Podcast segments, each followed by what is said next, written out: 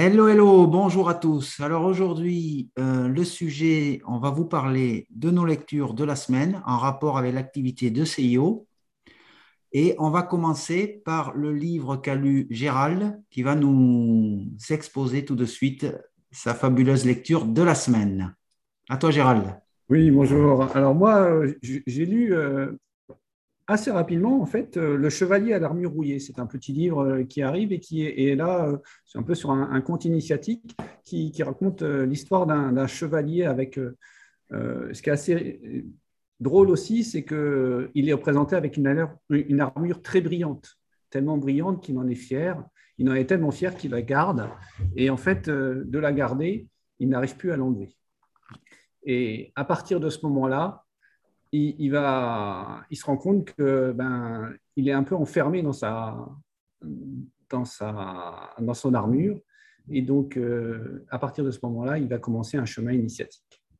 Et donc, il va suivre d'abord le chemin de la vérité. Ensuite, il va aller dans le château des silences, le château de la connaissance, le château de la volonté et de l'audace, pour finir au pic de la vérité.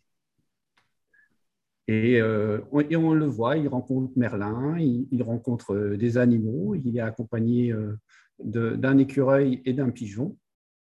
Et, et, il avance au fur et à mesure. Et, et en fait, l'histoire explique ben, comment il va réussir ou pas réussir à enlever sa, sa, carapace ou son armure. Voilà.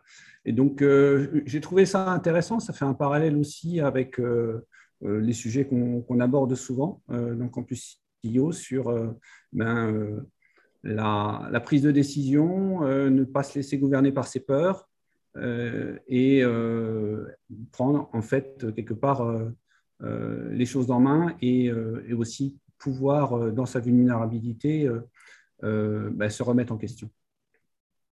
Oui, parce qu'on l'aura bien compris, l'armure représente, est une métaphore pour euh, toutes les protections qu'on met euh, dans nos interactions avec les autres pour se protéger, etc. Pour euh, paraître quelqu'un de bien, alors que peut-être qu'on l'est déjà au fond de nous, mais je, trouve cette, ce conte aussi que j'ai beaucoup apprécié très intéressant. Et j'invite euh, ceux qui aiment ce genre de contes initiatiques à, découvrir d'autres contes sur ce même euh, modèle, euh, notamment L'aigle et le chat bouddhiste, Le tueur de dragons au cœur lourd, La princesse qui croyait aux contes de fées, et donc Le chevalier à l'armure rouillée. Quelle est l'origine de, ce conte alors l'origine, vraiment, je, ne sais pas. C'est un auteur qui s'appelle Robert Fischer, euh, et euh, les deux, deux autres ont été écrits par Marcia Grad. C'est une, une, collection qui s'appelle Ambre et Lumière, qui, fait comme ça des métaphores, et ça se lit très bien, c'est très léger. Euh, et on peut le faire même lire, je pense, à ses enfants, en fait. Hein. c'est ça qui est intéressant, c'est quelque chose qui, qui, qui, va assez vite. Hein. Moi, je, je, plus Une heure. Ouais. Mm. Une heure de lecture, je crois que j'ai mis une heure. Voilà. Euh, ça fait penser aussi, euh, je ne sais plus là, le, la souris, euh, on je crois qu'on avait parlé une fois avec la souris et le minster, ou les trous dans le camembert, là, ou les trous dans le, dans, le gruyère. Je, vais rechercher le, titre, mais c'est un peu la même chose. C'est des métaphores sur ben, trouver son chemin ou, avancer sur son chemin et prendre conscience de, des, des différentes difficultés et que sur beaucoup, c'est les nôtres en fait. Et euh, le tueur de dragons au cœur lourd, j'ai envie de vous lire euh, un, passage du, quatrième de couverture, euh, notamment par rapport aux émotions que peut, ressentir un CEO. Parfois, les choses ne vont pas comme nous le voulons. Dans la vie surgissent des problèmes, petits et grands. Nous souhaitons quelquefois être différents. Nous aimerions avoir connu un autre passé entre frustration et désappointement. Nous nous débattons dans de douloureuses expériences. Nous tâchons d'être forts, d'adopter une attitude honnête et de ne pas nous laisser abattre mais nous ne réussissons pas toujours. Nous en sommes contrariés et inquiets, nous stressons, nous déprimons et devenons colériques. Nous agissons de notre mieux, mais notre cœur devient lourd, trop lourd. C'est ce qui arrive à Duke, le tueur de dragons. Les choses ne vont pas toujours comme il voudrait. Il désespère d'alléger son cœur, devenir si lourd. Il se lance à la recherche de la sérénité pour trouver la solution. Accompagnons Duke dans sa quête et son aventure. Ses guides seront les nôtres et nous profiterons de ses réponses et de ses trouvailles. Et quand le temps sera venu de regagner la maison originelle, nous saurons trouver comme Duke, surmonter les plaies et les bosses inévitables et trouver joie et sérénité à tout instant. Et c'est vrai qu'on avait cet échange dans Campus CEO au sujet de la colère et des émotions qu'on peut ressentir, qui sont légitimes. Et en même temps, il existe peut-être une autre voie entre les contenir et euh, les laisser euh, nous diriger. Et toi, Patrice, tu avais, euh, envie de partager aussi une de tes lectures? Oui, alors j'ai lu, j'ai terminé cette semaine Le complexe de la tortue d'Anne-Claire Froger. pourquoi le, le, complexe de la tortue? Parce qu'en fait, on a tendance, si on ne fait pas si on n'analyse pas les, programmes qu'on a en nous et ce qu'elle appelle des, programmes d'auto-sabotage, eh bien, rapidement, on va, mettre en place une carapace, mais ça revient à l'armure finalement. Et cette carapace, c'est la tortue, donc, et dès qu'il y a un danger, la tortue, elle se replie, elle s'enferme dans sa carapace. Et donc, elle coupe le lien émotionnel avec les autres et elle se met à l'abri, en sécurité, dans sa grotte ou son espace familier, alors qu'il peut être chez soi, dans son bureau, etc. Et donc, finalement, ça, ça va empêcher l'évolution ou la progression. Parce que la progression, l'évolution, elle se fait dans l'inconfort. On dit souvent que quand on n'est pas confortable, c'est qu'on est en train de progresser. Donc voilà. Et, ce livre, en fait, il s'appuie sur un, vraiment un film très sympa qui s'appelle euh, Happy Birthday avec Sharon Stone. Et on la voit euh, au cours de sa vie, en fait, on, la voit euh, enchaîner, on voit, on voit chaque année ses anniversaires. Et en fait, c'est fait d'une succession d'actes manqués et d'actes manqués puis aussi d'actes d'auto-sabotage. C'est-à-dire qu'elle a des, c'est une styliste euh, talentueuse, mais en fait, elle réussit pas ni dans la vie professionnelle, ni dans sa vie euh, personnelle, parce qu'en fait, elle a tous ces, phénomènes qui la bloquent. Donc, c'est passionnant. Et en fait, l'auteur décortique les, les, scènes et année après année, euh, finalement analyse le, parcours initiatique de, de Senna, l'héroïne du, film, qui est en fait Sharon Stone. Voilà. Et je trouve que c'est très intéressant pour les, dirigeants, les CIO, parce que euh, dans le métier, on a une partie complètement ben, rationnelle, qui est notre métier, la direction, la gestion de l'entreprise.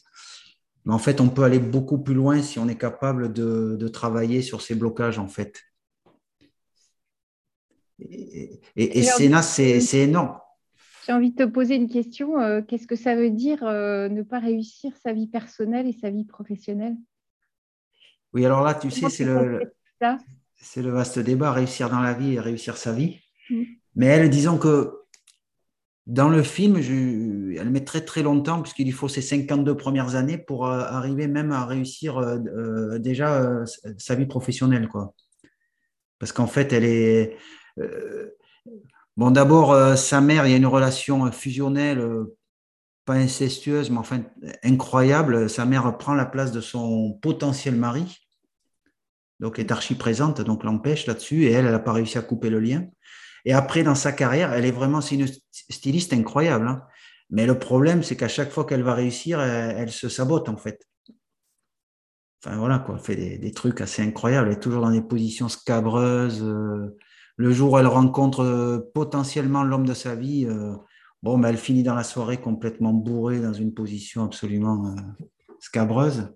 Enfin voilà, elle enchaîne. Et, je trouve que c'est poussé à l'extrême, mais on, voit bien ce que ça fait si on ne travaille pas là-dessus dans, notre vie professionnelle et personnelle. Donc, qu'est-ce qu'elle recommande l'auteur du complexe de la tortue par rapport à ça? Qu'est-ce que tu retiens? Ce que je retiens du livre? Mmh. ben, en fait, d'abord, on n'en est pas toujours conscient, mais on a des programmes qui tournent dans la tête.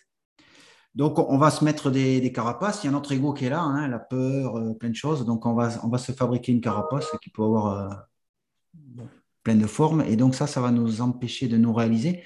Alors, assez étonnamment, ce que j'en retiens également, c'est que ça coupe le lien émotionnel. Si on a quelqu'un de très autoritaire, qui se met en colère, etc., eh bien, on va se passer de la proximité des autres, de l'amour ou de l'amitié.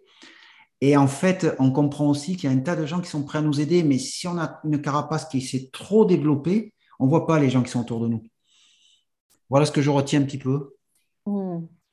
Il y a le Vincent Lénard qui, est un, coach français qui parle, lui, du complexe de la langouste. Et c'est un peu le même euh, principe. C'est, euh, voilà, on va se mettre, euh, enfin, le dirigeant va se mettre, en particulier, va se mettre une protection. Comme on revient sur l'idée de, l'armure. Hein. lui, il appelle ça le complexe de la langouste parce que je crois que pour, pour qu'elle grandisse, la langouste, elle est obligée de faire tomber sa carapace et il y en a une autre qui pousse. Thierry, tu confirmes? Oui, oui, tout à fait. Et, moi, ce que je, dans, le, Chevalier à l'armure rouillée, ils, abordent aussi le sujet de l'ambition. Et euh, moi, je trouve que l'ambition, souvent, elle, peut, être vue de deux, de deux manières. Alors, euh, des fois, elle est peut-être trop positive, ou du moins, c'est l'ambition, elle est bien, mais il y, a, un côté aussi négatif à l'ambition. Et euh, de vouloir être le premier ou écraser les autres, etc., etc., sur la concurrence. Et donc, euh, ils font la différence entre l'ambition de l'esprit et l'ambition du cœur. Et juste pour revenir par rapport, juste pour faire un petit clin d'œil par rapport à la tortue, euh, c'est une devinette, c'est qui sait, qui sait vraiment si la tortue n'est pas une pierre qui, à force de rêver, est parvenue à avancer. Et c'est peut-être ça l'ambition du cœur, en fait. Et sur l'ambition du cœur, j'ai une citation que j'aime beaucoup. Suis ton cœur pour que ton visage rayonne durant le temps de ta vie. C'est un proverbe égyptien.